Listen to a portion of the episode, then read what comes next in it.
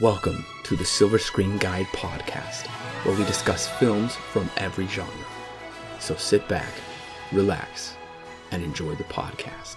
Today we are discussing Avengers Infinity War. It is the 10th anniversary of these Marvel Cinematic Universe movies. Everything has been building to this. It is all connected. It is all supposedly supposed to pay off in this one movie. Now, whether that is the case or not, we will talk about it. But Infinity War is directed by the Russo brothers, Anthony and Joe. now they did from uh, Winter Soldier, and they were in Civil War, right? They did Civil War. They did do Civil War. That's They did very well with both of those. Hence, they're like, you guys gotta come back and do Infinity War for us. Yeah.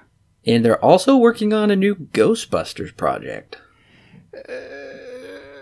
I hope. Well, I kind of trust the Russo brothers. Uh, they seem to have a pretty good record at this point. I sure hope it isn't anything close to what we got from the 2016 remake. That It- would be bad. It might be animated.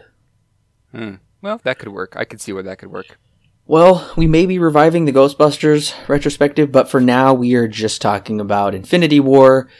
We did not do a Marvel retrospective because that would have been nigh impossible with A lot of movies. nearly 20, I believe. Yeah. There's at least been, hmm, I think, two years since Iron Man, if I'm not mistaken. Yep, And then I think this year we had three. Two or three. Yeah. Yeah, because we have Ant Man coming out soon.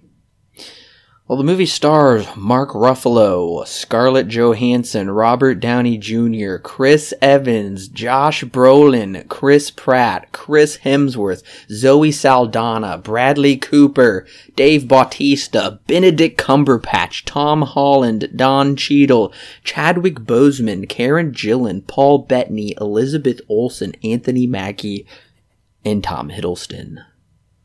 Wikipedia has listed 27 characters, like main characters out of the Avengers. This is a lot of people. this is crazy. This is the definite. This is save for Isle of Dogs, which had an insanely star-studded cast. Right. This movie does as well. This movie has huge names, and they're all one together in one roof. Wow. Right. I mean, this is not the first time we've had a bunch of characters. Of course, we have the other two Avengers movies that are very similar because they're Avengers movies. But yeah, this has uh, everyone from the past 10 years. Well, almost everyone from the past 10 years. We're missing, I guess, Ant Man.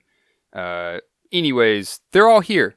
And they're all in this movie. Every single one except for Ant Man and whoever else has died, which is not very many.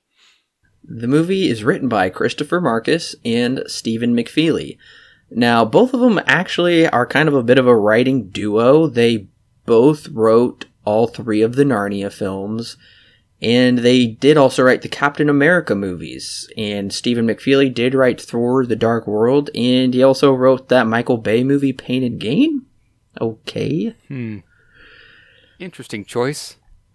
Uh, this movie is has a 9.1 on IMDb. That's very high. That is, that's like levels of uh, Shawshank Redemption, Godfather Parts One and Two high. Like The Dark Knight, I think has like an eight point nine on at least on the top tw- uh, two hundred and fifty on IMDb. That's insanely high. Once again, I'm bringing th- this back up. I mentioned this before. This is a score that's most likely going to go down as more and more people see it, uh, and then it'll eventually, once it gets out of the theater, it'll have a base score, and that's usually how it goes. I did notice with Ready Player One, it went down a little bit, but not by much. Maybe we'll see the same thing here. We don't know. It's only been out for four days at this point. It has over 150,000 user ratings and it's still staying steady at 9.1. Right. And it is now rated number 9 in the top 250 movies of all time. It's only been out for four days. wow. That's Well, that's pretty insane. oh yeah. I Wow. Yeah. It, it's very surprising when I saw it is holding the number 9 spot and holding steady with Right. I mean 150,000 user ratings is pretty impressive, and it's holding at a 9.1. That is crazy. Yeah, that's pretty insane. Well, Cinema Score gave it an A. I guess that makes sense. It makes sense, but not an A plus. Right. Hmm. So the first Avengers movie, rece- audiences gave it an A plus. Bravo. Avengers: Age of Ultron, an A. Audiences apparently thought this and Infi- Ultron and Infinity War are just as good as each other. Right. Uh, I do know that uh, Age of Ultron has gotten quite uh, quite the criticism, especially uh, after it came out, uh, with it being not the greatest Marvel movie to that the that date at least. And I can speak to that after I saw Infinity War. I came home, popped on the first Avengers, and then I popped on Avengers 2. Honestly, Avengers, the first one, in my mind, is a 7 out of 10. It's good. I don't think it's great. It's very lighthearted compared to this movie, and it's very comic booky and fun, especially compared to the third one. The second one is definitely a drop in quality. Uh, not bad, but it doesn't live up to the hype of the first movie, and I'm going to save my thoughts on this one until we get into it. Right. Yeah, for me, I've seen the first Avengers so many times because everyone's just like, "Oh, let's watch it," especially when it first came out and was first released onto home media. So I've seen it a lot. We actually got it for Christmas, if I remember right. Uh, anyways, I think in my mind, I think that is also a seven out of ten. Uh, and then Age of Ultron. I remember when I first walked out of the theater when I saw Age of Ultron, I thought it was better than the original. And then I watched it again. My school showed it uh, for like a movie night. It was like a it was like a pre-release movie night that we have here uh, from time to time. And I remember thinking, ah. so yeah, that's that. Those are my thoughts. I think I gave that like a six, maybe a five. I can't remember. It it's on Sure. my IMDb page. I didn't think too much of it the second time around, but the first time around, I thought it was just as good, if not better, than the original Avengers at first. And then I then I thought about it, and I said, uh, no. This movie probably will have either the biggest budget so far, or at least close to it. The budget is estimated to be between 300 to 400 million. right. Yeah, that's crazy. I remember one time when this movie was first announced to be Infinity War Parts 1 and 2. The budget at the time was speculated to be $1 billion collectively. Oh yeah. I remember that rumor flying around, and I said, ah, yeah, that'll be the day. No, it's it may be the high, the movie with the highest budget. We don't exactly know those numbers specifically Right. just yet, uh, but I never thought in my mind that that movie would reach one billion dollars. I know one day that'll probably happen, but right now, um, I don't think so.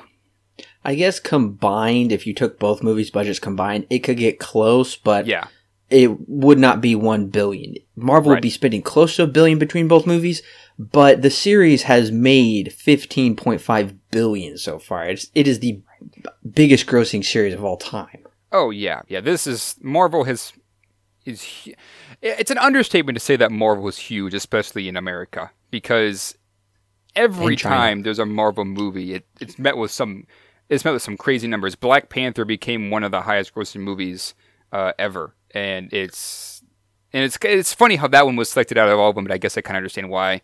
Uh, yeah, these are big money makers. These are huge money makers. Every time one of these comes out, it's always a big deal. Well, and especially Infinity War, the hype leading Oh, up to this. So the hype leading up to Black Panther was this is going to be like the greatest movie of all time, Right.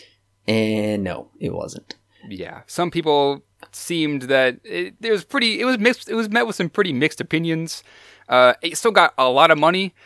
I think more it was more people saying, "Hey, this is a great movie. Go see it," and people were like, "Oh, okay, fine." And so they wanted to go see it right in the theater. And then there were some that were just like, "Ah, greatest movie of all time." Ah, I don't think so. Well, the hype surrounding Infinity War was insane. Everybody was saying Oh, this is going to be the biggest movie of all time. hmm It's going to have the biggest opening weekend. It's going to gross more than Avatar. And I don't know what else. It's just going to be huge. It's going to be insane. It's going to be the greatest thing ever. Nobody Right. can even rival this forever. So it did break uh, a ton of records. Oh Actually. yeah, like a hundred million opening day. Yeah. That's insane. So opening day was massive to the extreme, and then opening weekend, two hundred fifty million dollar opening weekend. It is I the have- biggest opening weekend of all time. Yes, and I also have that it made over 600 million in the worldwide market. This is not even counting Sunday because we haven't re- we haven't gotten those re- uh, the those numbers just yet. But just like in the last three days that it's been out, it's it's already broken all the records. And remember when we were wa- talking about. I remember when Force Awakens came out, we were thinking the exact same thing. This is going to beat out Avatar. I think it came close to Avatar, but never beat it out because Avatar got like two billion dollars in the box office in like the worldwide total. This is almost a billion opening weekend worldwide. So it's very possible. I wouldn't surprise. It wouldn't surprise me if it beat out Avatar at this point. I, I definitely agree. This, like I said, domestically here in the States, it beat out The Force Awakens and The Last Jedi for the biggest opening weekend ever. It has the second largest uh, international opening weekend because it hasn't opened in China yet. I don't even Oh, understand yeah. why. Uh, Yeah, it'll open in China That's always May a big 11th. moneymaker too. China. Yes. It'll open in China on May 11th. China is one of the big ticket items. Apparently, Fate of the Furious holds the biggest international opening weekend because of China. I saw that and I was like, really? I didn't think it was that big. I guess in China, yeah, but I didn't think it was that big in the worldwide market. But I guess it was. I haven't seen it, so I wouldn't know.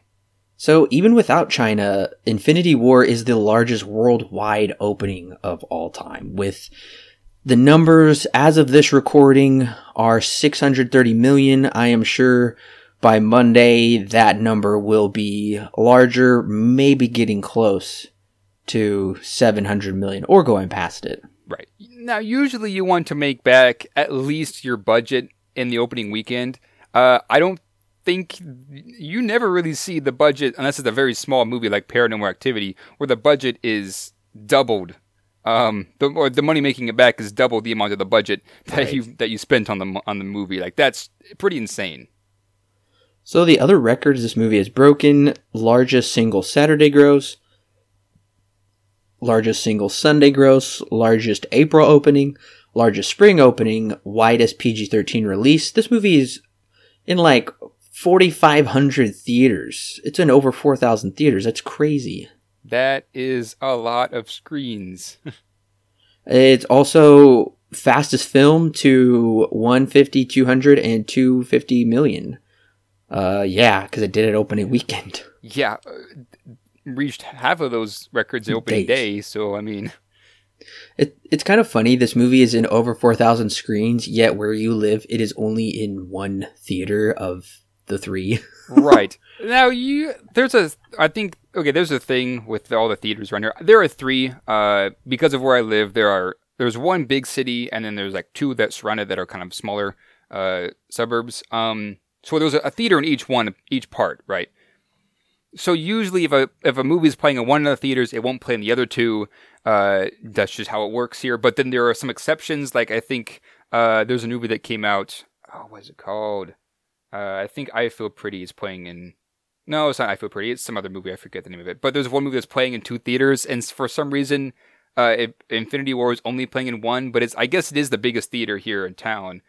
But for some reason, it's only playing one. I don't know. It's it's weird. This is a weird area to live in with movies because either they will be in one theater, or they'll be in two, or it just won't come at all because Phantom Thread didn't show up and yet we got uh, I wish you were never or and then we then this week we got uh, you were never really here, which is very small. So I don't know what the, what the stigma is with these theaters. It's weird. So, Alan, have you seen all of the Marvel Cinematic Universe movies? Yes, I have. Uh, I have seen all of the movies up until this point. Um, uh, yes, that is correct. I have seen all of them. Now that I think about it. Yes. I did, I was behind a little bit. I did ensure that I was all caught up because I felt that would be necessary to catch up on the latest phase. Phase, I believe we're in phase three since Yes. this is the third Avengers movie. I wanted to be caught up on phase three because I felt like that would play most closely to this, and ish, it, all the phases actually do contribute to this, but phase three is the most relevant one, of course. So, Alan, did you revisit any of the Marvel movies before seeing Infinity War? Uh, no. Uh, I've actually. I haven't ever really. Okay, I take it back. That's not exactly true. I have. I was what I was gonna say is I haven't gone back and watched rewatched any of the Marvel movies before, but that is not true because I did mention that I've seen Avengers more than once. I've seen I think Captain America more than once. The the first one. Uh, there are a select few that I've seen more than one time. Uh, not by because I wanted to see it, but because other, others around me have been wanting to watch it. Um, yeah, I have not gone back and rewatched really many, except for those in the past. In the last two years, I have not gone back and, and rewatched any Marvel movie that I can think of for this. I mean, I've seen them all, but never rewatched them. I did watch, like I said, I just recently, just last week, I saw Thor Ragnarok for the first time. And then the week before that, I saw Black Panther. And like I said, in order to watch, to do this review, I wanted to make sure I had the other Avengers movies fresh in my mind. So after I saw Infinity War, I went home and I watched the first Avengers movie and I watched half of the second one, but it got too late so I had to quit watching it. I have seen it before, but I got the gist of it and I knew how it ended because I listened to, uh, I actually listened to Now Playing talk about it, so they told me the entire movie through Yeah. talking about it. Yeah, and I've seen those two multiple times, so they're pretty. I mean, I remember a lot of it from a lot of stuff from them. I guess I technically also, uh, to prep for this, I guess I technically watched the Incredible Hulk like eight months ago or something. Oh, yeah, with uh, Ed Norton. Yeah, I kind of had a plan to go through. Well, I guess it wouldn't have been eight months ago. It would have been just, I don't know, how many months ago would that be? Like th- three or four months ago. I had a plan to watch all 19 films and Yeah. do this big deep dive into it. And I was attempting an insane task with trying to finish up my very final semester of my undergraduate. So I was like, well, that that probably wasn't smart. idea. Yeah, pretty daunting task. The finals. Yeah. oh yeah, I do kind of want to do a deep dive into Marvel eventually. Possibly, I'm not going to say anything firm for sure because I don't want to go back on it.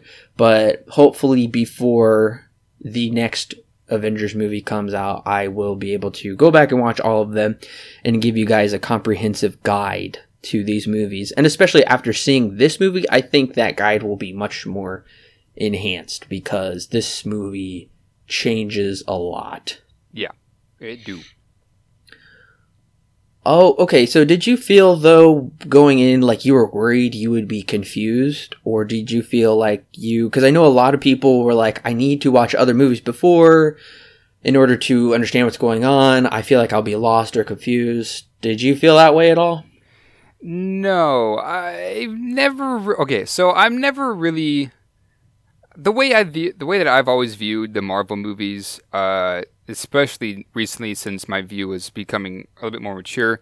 I never feel like I have to go back and rewatch any of the movies because they feel simple enough that what the main point of the movie is and what the main story beats that happen.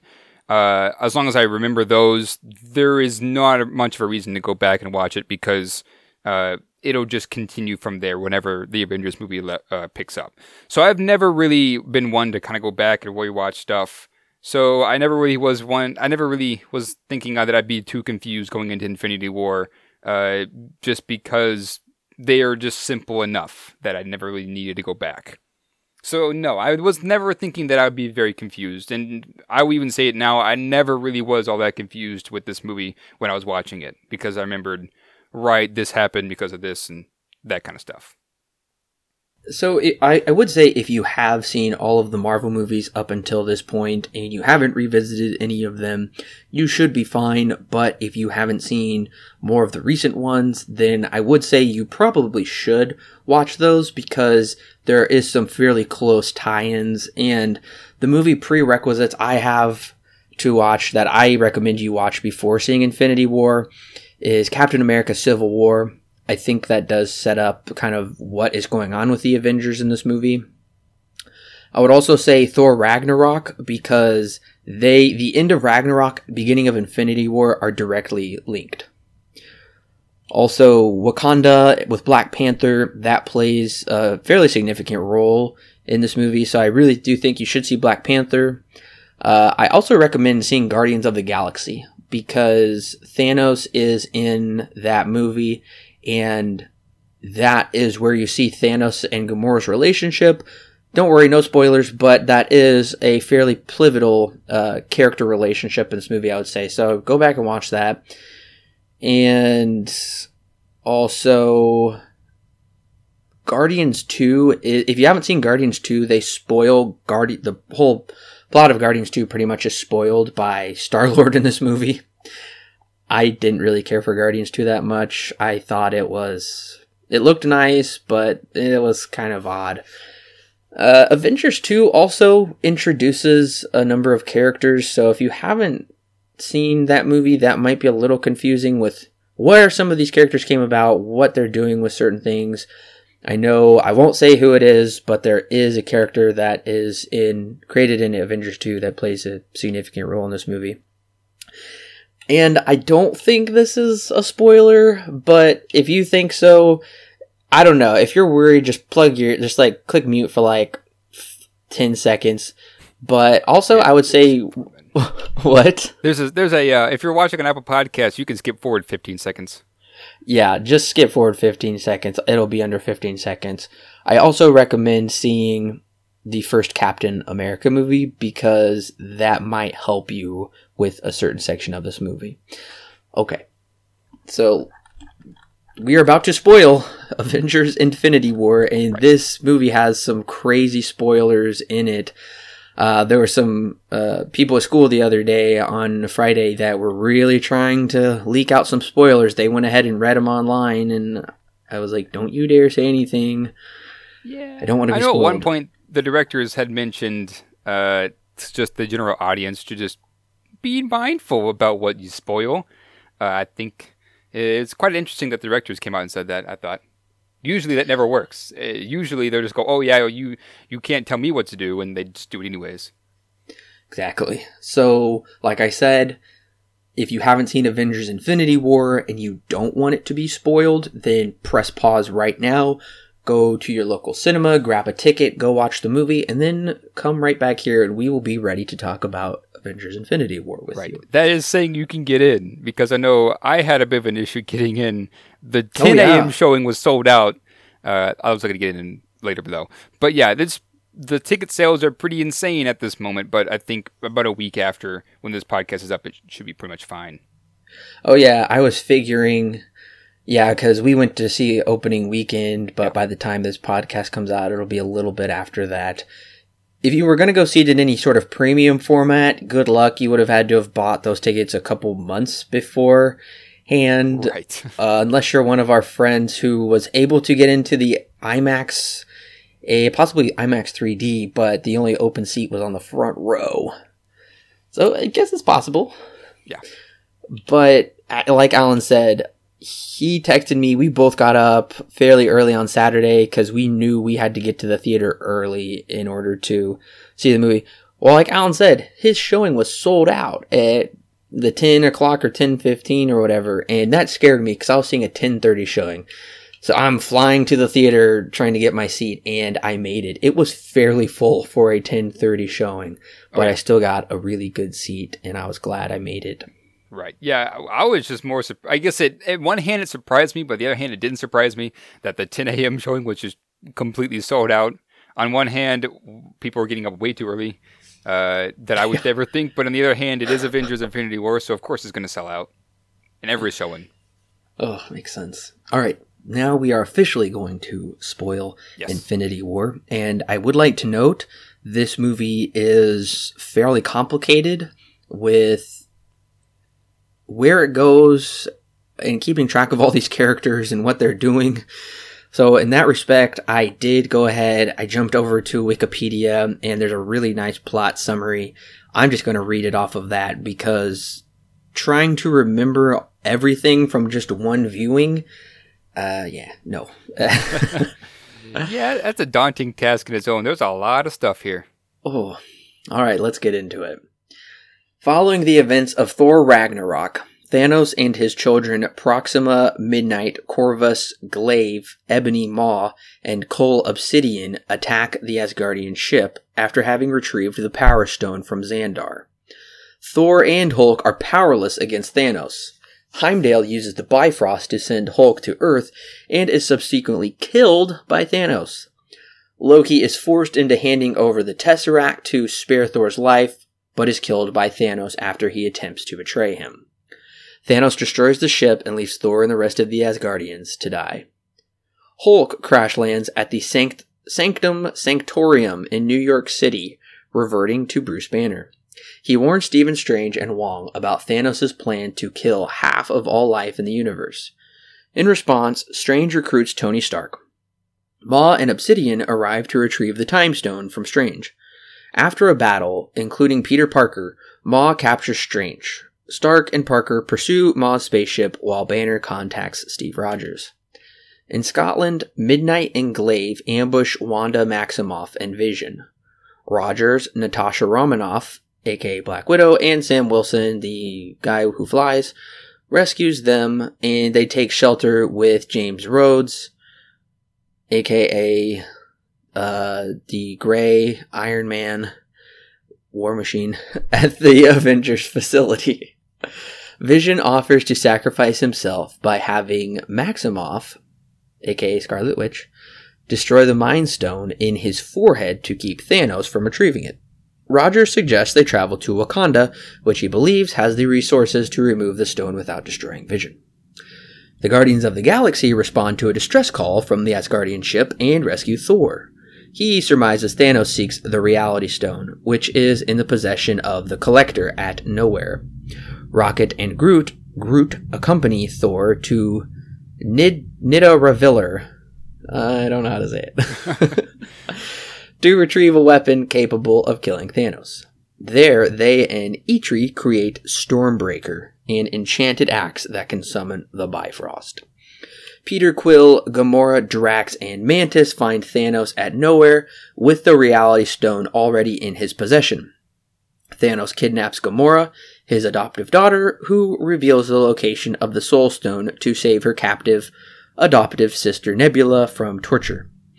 Thanos and Gamora travel to Vormir, a planet where Red Skull, keeper of the Soul Stone, informs him the stone can only be retrieved by sacrificing someone he loves. Thanos reluctantly throws Gamora to her death, granting him the Soul Stone. Nebula escapes captivity and requests the remaining Guardians meet her on Titan, Thanos' destroyed homeworld. Stark and Parker eject Maw from his ship and rescue Strange. Landing at Titan, they meet Quill, Drax, and Mantis. Strange uses the Time Stone to view millions of possible futures and states there's only one in which Thanos loses. The group forms a plan to confront Thanos and remove the Infinity Gauntlet. Thanos arrives, justifying his plans to Strange as necessary to ensure the survival of a universe threatened by overpopulation. The group subdues him until Nebula deduces Thanos has killed Gamora. Enraged, Quill retaliates, which breaks the group's hold on Thanos, and he overpowers them.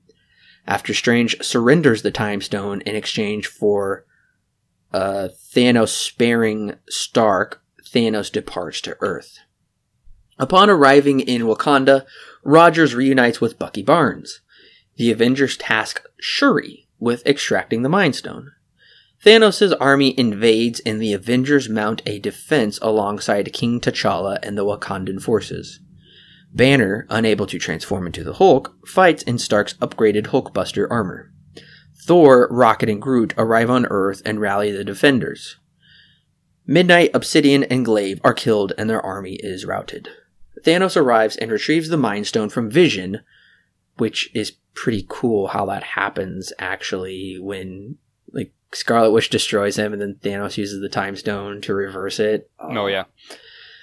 Despite being severely wounded by Thor, Thanos activates the complete Infinity Gauntlet with the snap of his fingers and teleports away. Thanos' plan comes to fruition as half of all life across the universe disintegrates, including Barnes, Drax, Groot, Mantis, Maximoff, uh, Black Widow, uh, Spider Man, Star Lord, Doctor Strange, Black Panther, and Wilson.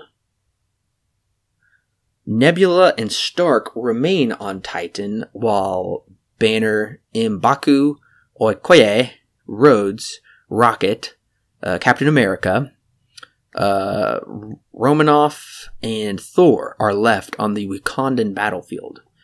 Thanos, healed, retreats to a small Nipa hut as he watches the sunset in satisfaction. In the post credit scene, Nick Fury transmits a distress signal as he and Maria Hill, amongst others, disintegrate. The device displays a red and blue star insignia, calling upon Captain Marvel. Wow. Quite the complex plot. Quite the complex plot. It really is an incredibly complex plot. And honestly, I gotta say, hats off to the Russo brothers for balancing this all fairly yeah. well. I don't know how they could have balanced this any better.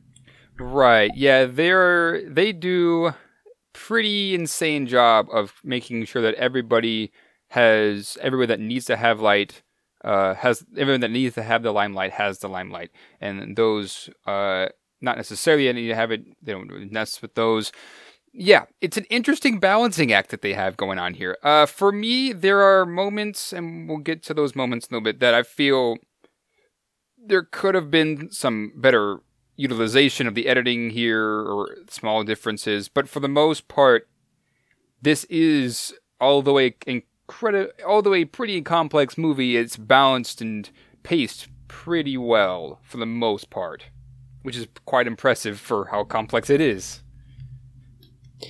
and I, I honestly, it probably need. It's a long movie, very oh, long. Yeah. But yeah. I guess in order to do all of this, it probably needed to be this long in order to accomplish this and actually spend time on stuff without rushing through things. Right. Right. So I was glad that I saw Thor Ragnarok because I had just seen it a couple days before I saw Infinity War, and I was like, "Oh wow, we are opening directly at the very end." Because the after credit scene of Ragnarok they come face to face with Thanos' ship. Yes. And here he has boarded, and you see a really cool silhouette of him, and his people are beating the snot out of everybody.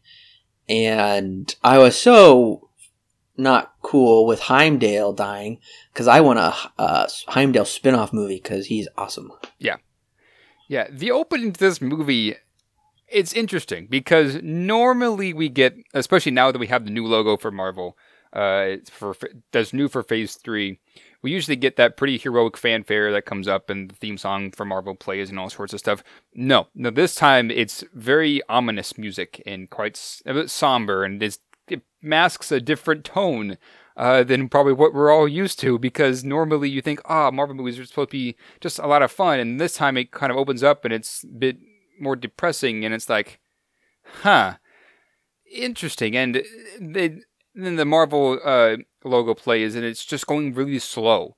Uh, or no, it's it's probably going the normal speed, but because of the music, it feels as if it's going a lot slower than what it is, and it's it paints a completely different picture than what you would normally see uh, from a Marvel movie. It definitely does. It is a much darker opening. It it and I was expecting as much, but I gotta say, not expecting main characters such as Loki to die in the first five to ten minutes. I mean, lots of death here to begin with. It and Thor is completely powerless. The Hulk, when Hulk and Thanos fought, that was pretty cool, but the Hulk was no match for him at all. Uh. Uh, were you surprised Loki died so quickly into the movie? Um, yeah, kind of. Uh, a little bit surprised that they killed. I was, I guess, I wasn't surprised that they killed him off. To kill him off this early though was a little bit surprising. I wasn't thinking that they would go there. Uh, but yeah, him and Idris Elba dies. The Hulk is defeated just right off the bat. Like there, this movie pulls no stops in showing you this is not going to be the movie uh, like I guess you would normally see, or maybe not the movie that uh, you're going to see the Avengers multiple points throughout this movie fail, and that's a big theme of this movie is death and failure uh, that we're going to see throughout a, basically all of the runtime. I thought this was a, a solid opening. Mm-hmm. It introduced the tone of this movie really well. I think it utilized Thanos and his children very well, and good action put you on the edge of your seat as to because all bets are off now that all these characters are dying left and right, and you're thinking, oh, great, who's going to die next? Right.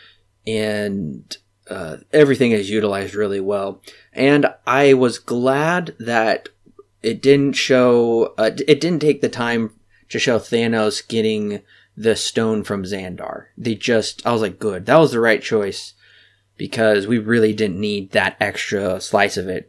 Because honestly, I was confused. I thought Thanos had almost all of the stones already coming into this movie. He only needed like one or two. But no, he had none of them. In the beginning, I think he has one. And then yeah. he just gets them. So I'm going to go ahead and say it right now. I feel like because this was being touted as the big show, this was the big showdown between all of them.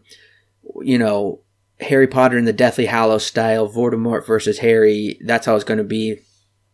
This movie is not that. This movie very much feels like the setup movie.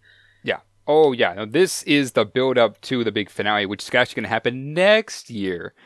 Uh, yeah. Uh, that's one of my kind of bigger issues with this is that it's very much a setup movie. Um, it's not one, not really one that is meant to be this is the end all be all everything. This is the build up, this is the rising action to the end all be all. This is we get to essentially the middle part of the movie where the heroes are so defeated uh, that they have to essentially build from scratch and go on from there. But that's not going to happen until next year.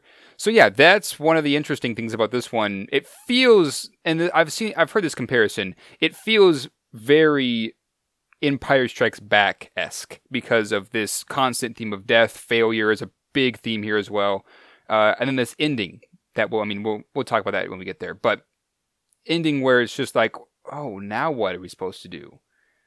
Yeah, it's it's interesting that we that the Russo brothers chose to do this. I mean, Whoops. To be fair, they did. We did know this was going to be two parts because they announced it to be in two parts. But the Russo brothers changed the name to take and took off part one because they said that they felt as if uh, parts one and two are two completely different movies. They're going to have two different styles, two different ways of telling their story, and so that's why the part one and part two were dropped. Uh, when they wrote when they made the title for this one.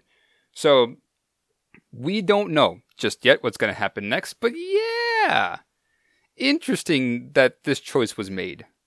To me, this does feel very much like a part one, though. Oh, yeah. Because yeah. this is the journey movie. This is all about Thanos getting the power. And then once he has the power, then how are they going to stop him? They're constantly trying to stop him.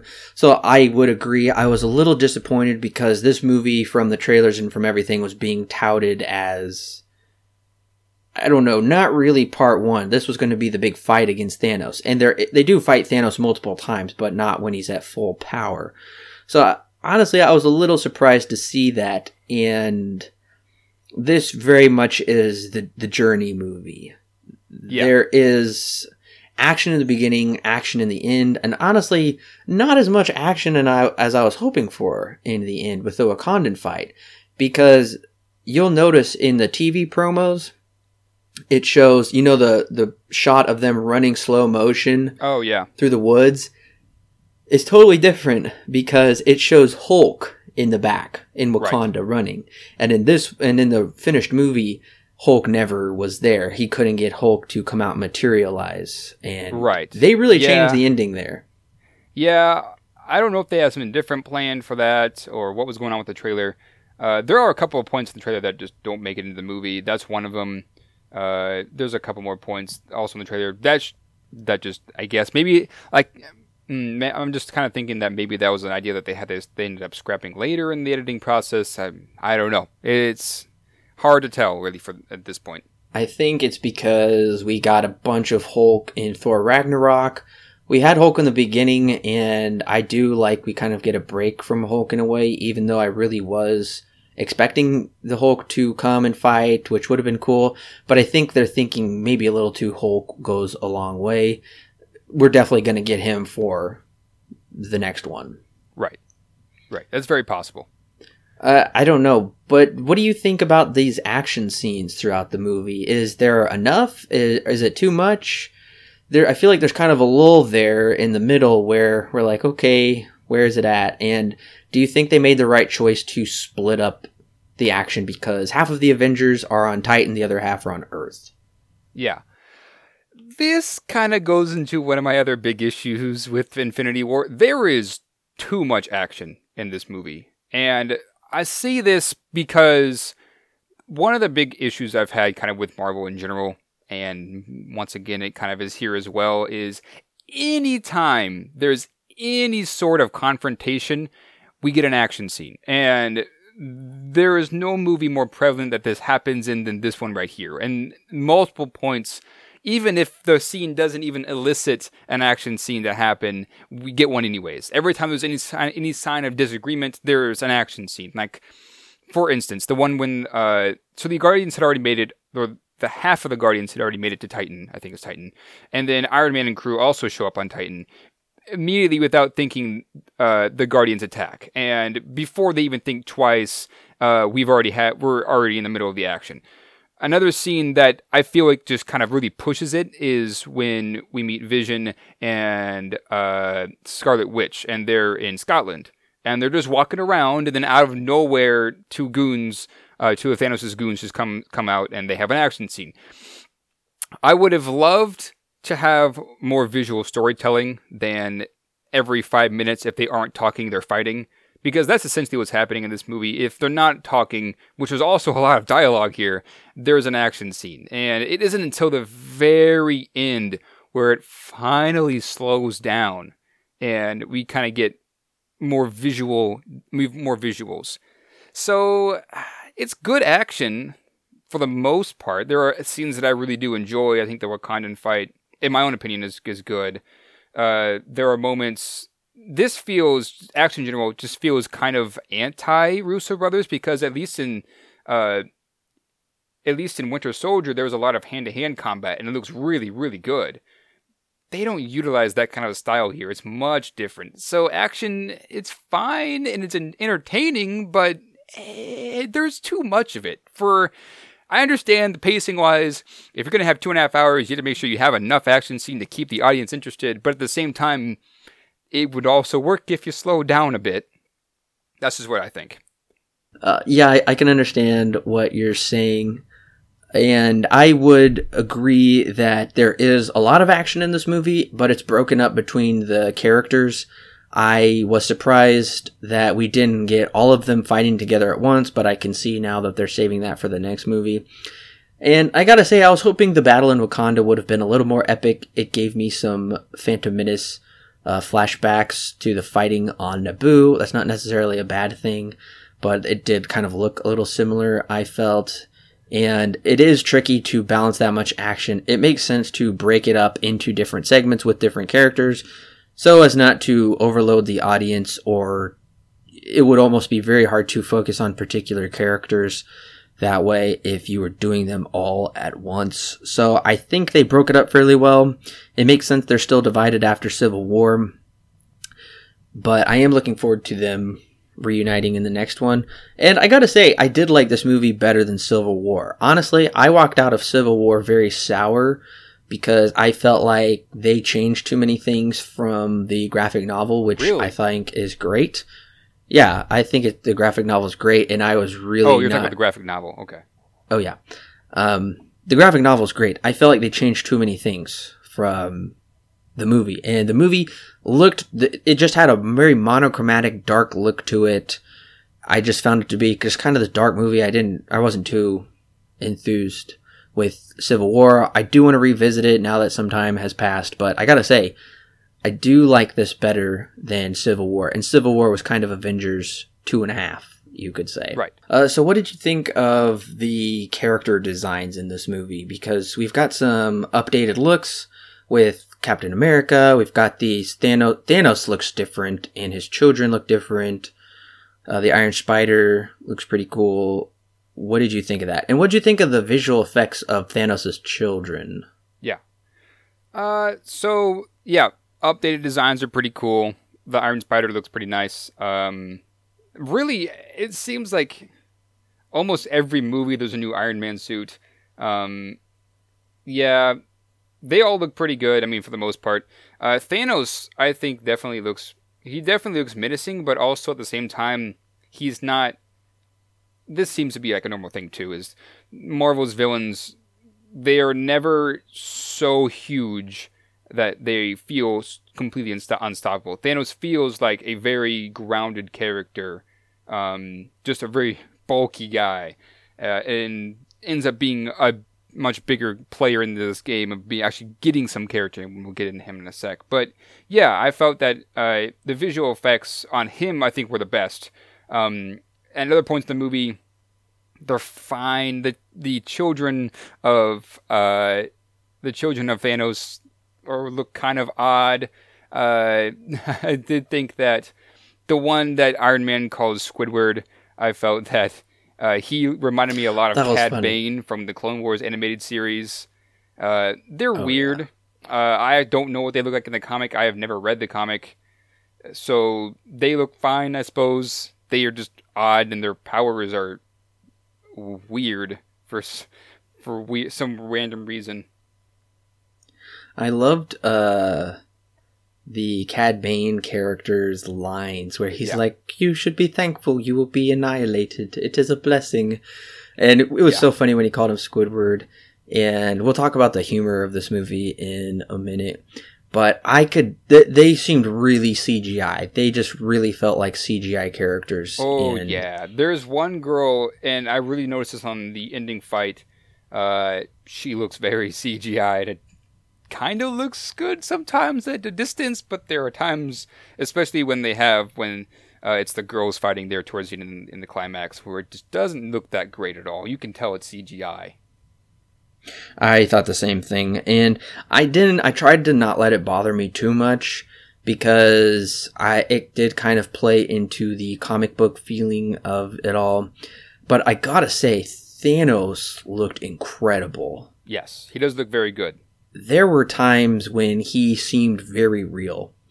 Uh, especially his face. They did like close ups of his face. They even got the tiny little hairs on that real people have on their face. So I was mm. extremely impressed with Thanos' design. He looks awesome. He's huge. Um, there is depth to him. I found to this to be one of the better Marvel villains. Oh, this is the best Marvel villain we've oh, ever yeah. had. I can that I that I solely believe because every other Marvel villain I think with the exception of Ego from Guardians 2, there has been nothing to them. And this one, we finally get something, and it's quite a bit of depth that I was surprised that we got. And uh, this is my in my mind, this is more of Thanos' movie than it is a movie about the Avengers. The Avengers are just just there as a byproduct of whatever he's doing. This is very much Thanos' movie. Oh uh, yeah, because of how big of a how big of a how much character development he gets and how much of a uh, effect he has on the Avengers. And I gotta say, I really do love how much time they spent on Thanos, and I liked how they explored the different dimensions because he seems like a sociopath, and he really is for the most part. But you could tell it was genuinely hard for him to th- yeah. throw Gamora over the edge. That was kind of a hard scene to yeah. watch, and it was interesting how they. I, I will say, I feel like they would have given a little more purpose and reasoning to him adopting her as his daughter. They do provide a flashback, but to me, I just don't understand. I'm like, why did you just pick this random little girl out of the crowd and now she becomes this like favorite adoptive daughter. I think they could have explored that more, but Yeah. When it does come time to when you when Gamora is crying because she thinks she has actually killed him, and then it's not real at all, and she was crying, and them having different conversations and looking around. I felt like their relationship, and when he's talking about "I wanted you to sit on my throne," and she said "I hate you," I think it all worked pretty well. Yeah. So very impressed. Oh, absolutely. Yeah, it's it's unfortunate that ev- almost every other Marvel movie has such a weak villain.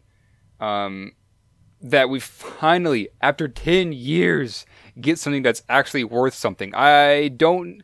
I mean, he's good. Don't get me wrong, and I mean, we still have another whole another movie to go through with him.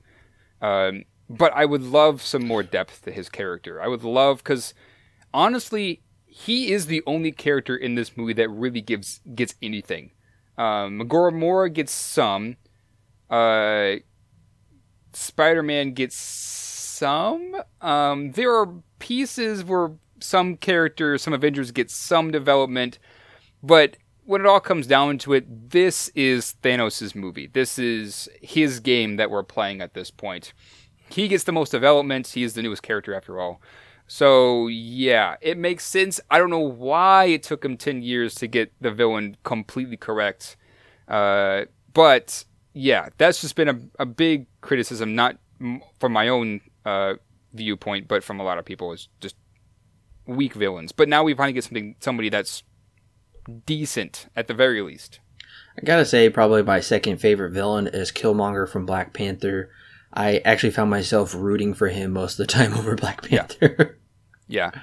Uh, he was fine. I would have, if he was in a lot more the movie, I would have accepted his role much more because he only does stuff in the last 45 minutes. So, yeah.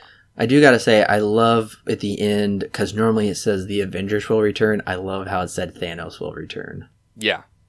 Yeah. And yeah, the ending credits, interesting how the font is much different. It's very basic. Yeah. It's not, you don't have the big flashy logo here anymore. It's very, very basic. I was a little disappointed that Captain America is really minimal, I feel, in this movie. Much more time spent with Tony Stark and Doctor Strange. Yeah. I love I love Iron Man's beard, and I love the line when Thor says, I see you've copied my beard. Yeah. Uh, yeah, Cap is given nothing in this movie. Uh, Scarlett Johansson is given nothing in, nothing in this movie. Hulk is given hardly anything to do in this movie. Thor is given some. Um, Yeah, he Um, is actually. Yeah, a little more. Yeah, he's given a little bit more than anybody else. Uh, I'm trying to think of who else is in this movie. Oh yeah, Star Lord is given a little bit in this movie, with- especially when Gamora dies. Uh, yeah, that that scene we'll talk about. Yeah, With- there is some pretty inconsistent um, balancing acts with a lot of the characters. Some get a lot of screen time. I think Star Lord gets some of the most. Iron Man gets a lot. Uh, then there are some characters that just get hardly any. That being Captain America. He's he only has like a few lines in this movie, and a couple other characters that I already mentioned. Yeah, it's a weird balancing act. What they decided, who they decided to spend their time on, and, and who got the short end of the, sta- of the staff. I, I personally felt like we had too much time with Doctor Strange, uh, Oh, yeah, to Iron Man, and Spider Man, and then when the Guardians came, I- I just felt like we had too much time with them. It, it, it was not balanced very well with that particular character set. Yeah, yeah. We spend a lot of time with Doctor Strange, and I'm not the biggest fan of his character in just anyways. Sure. I wrote a whole review on his movie. Um, yeah, there's a weird balancing act here, and I they. It's interesting the way what they who they decided to spend their time on and who they didn't. I have a feeling in the next one we are going to get a lot more Captain America. See, I thought I thought one of the major characters. Okay, well, technically, like half of them die at the end of this movie, but Yeah. I felt like it was going to be more of them like legitimately dying, if that makes sense. Like I thought, oh, Captain America's going to die in this movie, probably. Right. Yes, you are getting into one of my other big criticisms of this movie and a big criticism of Marvel in general. I mentioned this before. Uh, playing it safe. Um, okay. The the biggest reason I d- did not like Civil War is because nobody died. in that movie, and they had ample opportunity to do so. They had a perfect opportunity to kill off at least War Machine, and even if they did that, I like I would have been it would have satisfied me. But they didn't for one reason or another. I don't exactly understand what their mindset is. But yeah, here when Thanos gets all six of the Infinity Stones and then snaps his fingers and wipes out half of the entire universe, I knew, I knew there's no way that these characters are actually dead. They're going to come back. They're probably going to use, my guess is they're going to use the time stone and everyone's going to come back. That's just what I think. Uh, the problem is all the characters that do disintegrate, that being Spider Man and Star Lord and uh, Gamora is dead. Um, and oh, who else? Would, who else is disintegrated? Uh, Drax, Groot, Mantis, Spider Man. I mentioned that. Scarlet Witch, Doctor Strange, T'Challa, Falcon. These are all characters that we've either a spent one movie on, or b they're side characters. So when this ending scene happens, I'm just like, well, they're going to come back because there's absolutely no way that Marvel's just going to get rid of Spider-Man after one movie now that they have the rights. There's there's no way. And on top of that, on top of that, we don't get rid of the core heroes here, like Thor or Captain America or Iron Man. Even if they just did one, just one of those core heroes, I feel like it would have been a lot more satisfying in my own mind. And I don't understand what the mindset is here. Maybe they're saving them for the next movie where they can essentially test them for everything that they're worth. Because of everything that they've learned from their movies until now, I don't know, but I don't understand why they decide to play it as safe here like they always have. And it just feels like I think I think what it feels like is they're giving the audience what they want to see instead of giving them what they need to see. And that's also been a core complaint with me and Marvel is that they give the audience exactly what they're wanting to see and never something that's outside of that box. And I'd love to see that, but we never get that. Not even in this movie that's touted to be the end all be all of all of Marvel, uh, at least of this the big heroes in Marvel. Well, I'm going to disagree with what you said there at the very end because I do feel like ending it on this dark tone where I, I, was I was genuinely surprised when we were at the very end because I was like, wait, this is it? Because I'm so yeah. used to superhero movies where they will destroy the good guy and then he comes back and fights at the end. Right. And I'm kind of tired of that because clearly we know they're going to come back. And yes, I clearly believe these characters are coming back for the next one, but I'm just glad they didn't tease it like they did with uh, Batman v Superman, where they show the dirt rising from Superman's grave. And I'm like, really? Right. Just let us just do something different. Go outside the box. And so I was surprised when they did take out half of these characters and then roll credits. I was like, whoa, this wasn't ending on how I would expect it to end. But I'm, I am glad they went that way because we need to see Thanos' power used. We need to see him winning and taking over. I was really, I was, I was genuinely shocked and surprised. I think that was the right move and the right ending. And, but, but then immediately I was like, got it. So this is definitely part one. Right. And they're, they're just giving us the appetizers with maybe a little bit of the main course, but they're really serving the main course and dessert for the next movie. So I was a little bummed about that. Uh, there's one scene in particular I wanted to talk about real quick is when uh, Mantis is uh, kind of putting Thanos in a trance and they're trying to rip his glove off. Yeah. Okay, so there's a lot of issues with this. Why doesn't they? Why don't they just shoot him in the head? Why don't they cut his arm off? Both of his arms off? It was so dumb. And then Star Lord is having this talk and it's taking them forever to get it off. I felt like too many pulls in that scene. You know what I mean? Yeah. I also wonder why doesn't Thanos use his utilize his power more often? Because if I feel like if he really wanted to, now that he has after he gets like the first three stones, he could have gotten the other three super easily, and because of how much power that glove has. Maybe I just don't know everything that the glove can do at this point. I don't read the comics once again, so maybe that is there's a reason this is explained in the comics. I I don't know. Yes, there are a lot of plot holes with the glove and how it is utilized. Um, one of the one that you mentioned is a very obvious one. Another one uh, would have to be definitely the ending when he did when he decides to snap his fingers. Why didn't he just do that earlier? Oh, I guess he had to get Vision's Mind Stone. Right. Anyways, yes, they they built up. This feels like a lot of issues people have with Star Wars and the Force, where it's kind of just utilized for the plot and not necessarily utilized because they can because of what it can do all the time. Because of course you would not really have a movie if you just utilize the Force all the time, every time. But yeah, they're it's interesting what they decided to do and not to do with the glove. It does help a little bit that Thanos is a bit more sympathetic in in the story versus any other Marvel movie, which very much is not the case. So yeah, I it's in I don't know. They they he seem to pick and choose when and when not to use the Infinity Glove or Gauntlet. I guess I mm, yeah that scene is one of them.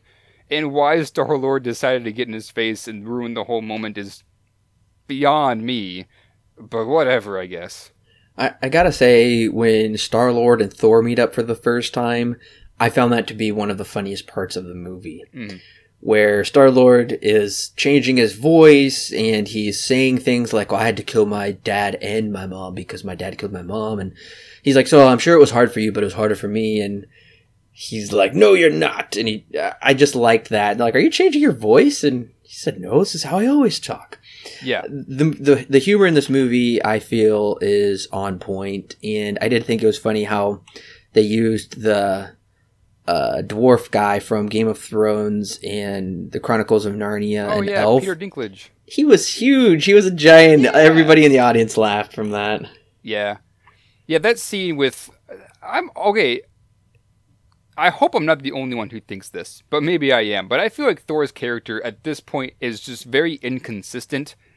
Uh, because with the first two Thor movies, he's very much, uh, very much this is what needs to be done, so I'm going to do this.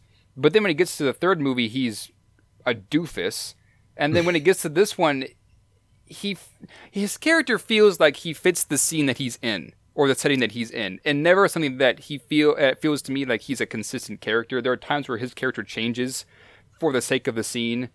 This scene is one of them where he- he just wants to get out and doesn't really fit his character. I don't feel like this is Thor right now. It, it's his character just feels inconsistent to me.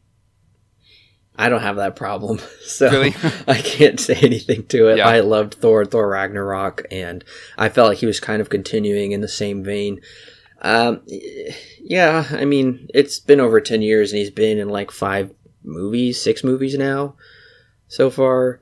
So I- I think his character arc has been fairly satisfying, but I got I got to say I do like this newer Thor better than the older one. Uh, one of the other things I really liked was they brought back Red Skull because I was like, oh, Red Skull disappeared in Captain America. He's going to be the next villain, or they're setting, oh, he's coming back in Avengers. No, he doesn't come back for like six or seven years later. And Right. I felt like he was well utilized. That was a nice callback. Yeah, it was a, it's a nice homage. It's been years since we've seen Red Skull. He's only been in one movie, to be fair. Yeah, nice homage to have him guarding one of the stones, the Soul Stone, which demands a sacrifice. Right. Uh, okay. So one, I I was hoping, uh, for maybe some kind of surprise in this movie. There was talk of the Silver Surfer showing up. I would have loved that. I would have think that would have been incredible surprise. I don't. I feel like this movie was a little short on surprises, aside from certain characters dying, and then of course them all being disintegrated at the end. But I was hoping there'd be like, oh my gosh, it's the Silver Surfer or it's Wolverine or something. I don't know. Right. I was hoping for something like that. Yeah, I mean, I think it is a pretty safe move to not do that because this movie's already incredibly dense, uh, and putting something else in there and having to figure out how to write that in would have been too much, per- perhaps, uh, even for this movie. But I can see where you're coming from. So, Alan, what is your rating and recommendation for Avengers Infinity War? I'm a bit on the fence with this one because on the one hand, there are a lot of things that were fixed, or maybe a lot of things that uh, a lot of people have had issues with before, and now they're not necessarily. Uh, they're at least combated in this. Like, for instance, the actions of all the heroes feel like they have consequences, whereas in the last, basically all of them, this wasn't necessarily the case. Uh, so that's one part of it. The other part is that yes, we have a better villain this time, who's not necessarily just one who's evil, but one who actually has a lot of development to him. And so it feels like at the end of the day, even though we don't agree with, even though I don't agree with anything that he does, at the end I understand where he's coming from, and I begin to actually feel something for him, which is not something I can say for the rest of him. But at the same time, though, this just feels like a very incomplete movie to me. And possibly this will end up being an Empire Strikes Back, where when it was first released, people didn't necessarily like it very much, but once episode six came out, it was very clear the reason for the reason why it existed, and that make uh, made a lot more sense. And it's considered to be one of the best, if not the best, by many. I guess we'll see. I don't know. It's kind of hard to tell right now. It's there are a lot of things in this movie that just there are a lot of conveniences, a lot of silly ideas. I mean, this is a superhero movie after all, and it's not necessarily my kind of genre, but I, guess I think I've mentioned this before. I do understand the appeal for these movies. They're just not my style. So at the end of the day, it's I'm sure if you okay, if you're a Marvel fan and you've already watched all the movies, you're gonna like this movie. I can almost guarantee it. If you're not a Marvel fan, and never really got into it like me, you're it's not gonna be something that's gonna change your mind anyways. Uh, they still play it very safe. It's nothing that's going to be very groundbreaking. I don't think. Uh, everything here is pretty basic for the most part, except for the fact that now we actually have some consequences. It feels like Marvel is figured out what needs to change. Uh, 10 years too late, but anyways, it's I'd say it's good. It's serviceable. It it works for what it is, and maybe with the release of the second part, this will be much better.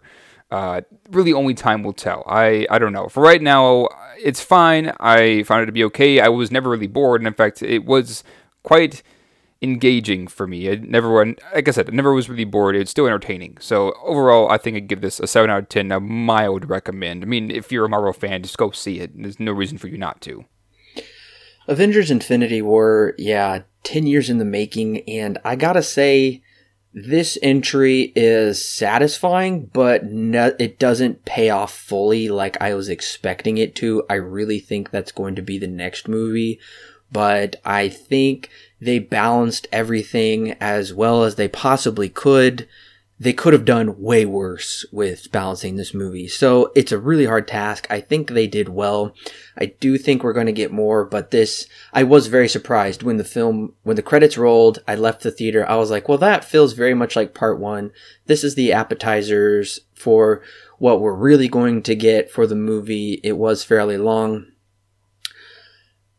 It was good. I was really hoping it to be great, but I do feel fine. I feel confident in just calling this movie good. I will return to it again, mostly because of Thanos, because I think Thanos is a really cool character. I think he's uh, interesting. I, I like his power. I like how he uh, deals with things, and I like. I'm looking forward to seeing where they're going with him. But uh, Thanos is is the big hero of this movie. He's probably the biggest reason to go see it, which is surprising, and I'm really excited to see what they do with him next time. I throughout the movie, I just kind of felt meh. There was some cool action, but honestly, that's just the whole Marvel Cinematic Universe for you. It is just kind of straight down the line, if that makes sense. There's nothing really great. There's uh, I thought I loved Thor Ragnarok, but uh, and the original Iron Man, a couple of those maybe original films uh, are are fairly well done. But otherwise, it's just a comic book movie. Uh, they're good, not really great, and that's what this movie is. So I'm giving Avengers: Infinity War seven stars out of ten. It's a good movie. I am still going to give it a high recommend because I think you should go watch it for Thanos' sake. He's a pretty cool character and villain to come along in a really long time, and just watching him destroy uh, things is kind of fun. So, uh, thank you, listeners, for joining us on our Avengers Infinity War retrospective. We will be coming back next week with Halloween 5. I am telling the truth this time. yes, we, we double checked. That's right. So make sure to subscribe through your favorite avenue and uh, so you can stay up to date on all the wonderful things we're doing here. We've got a lot of great things coming for you very soon in the near future, and Silver Screen Guide will return.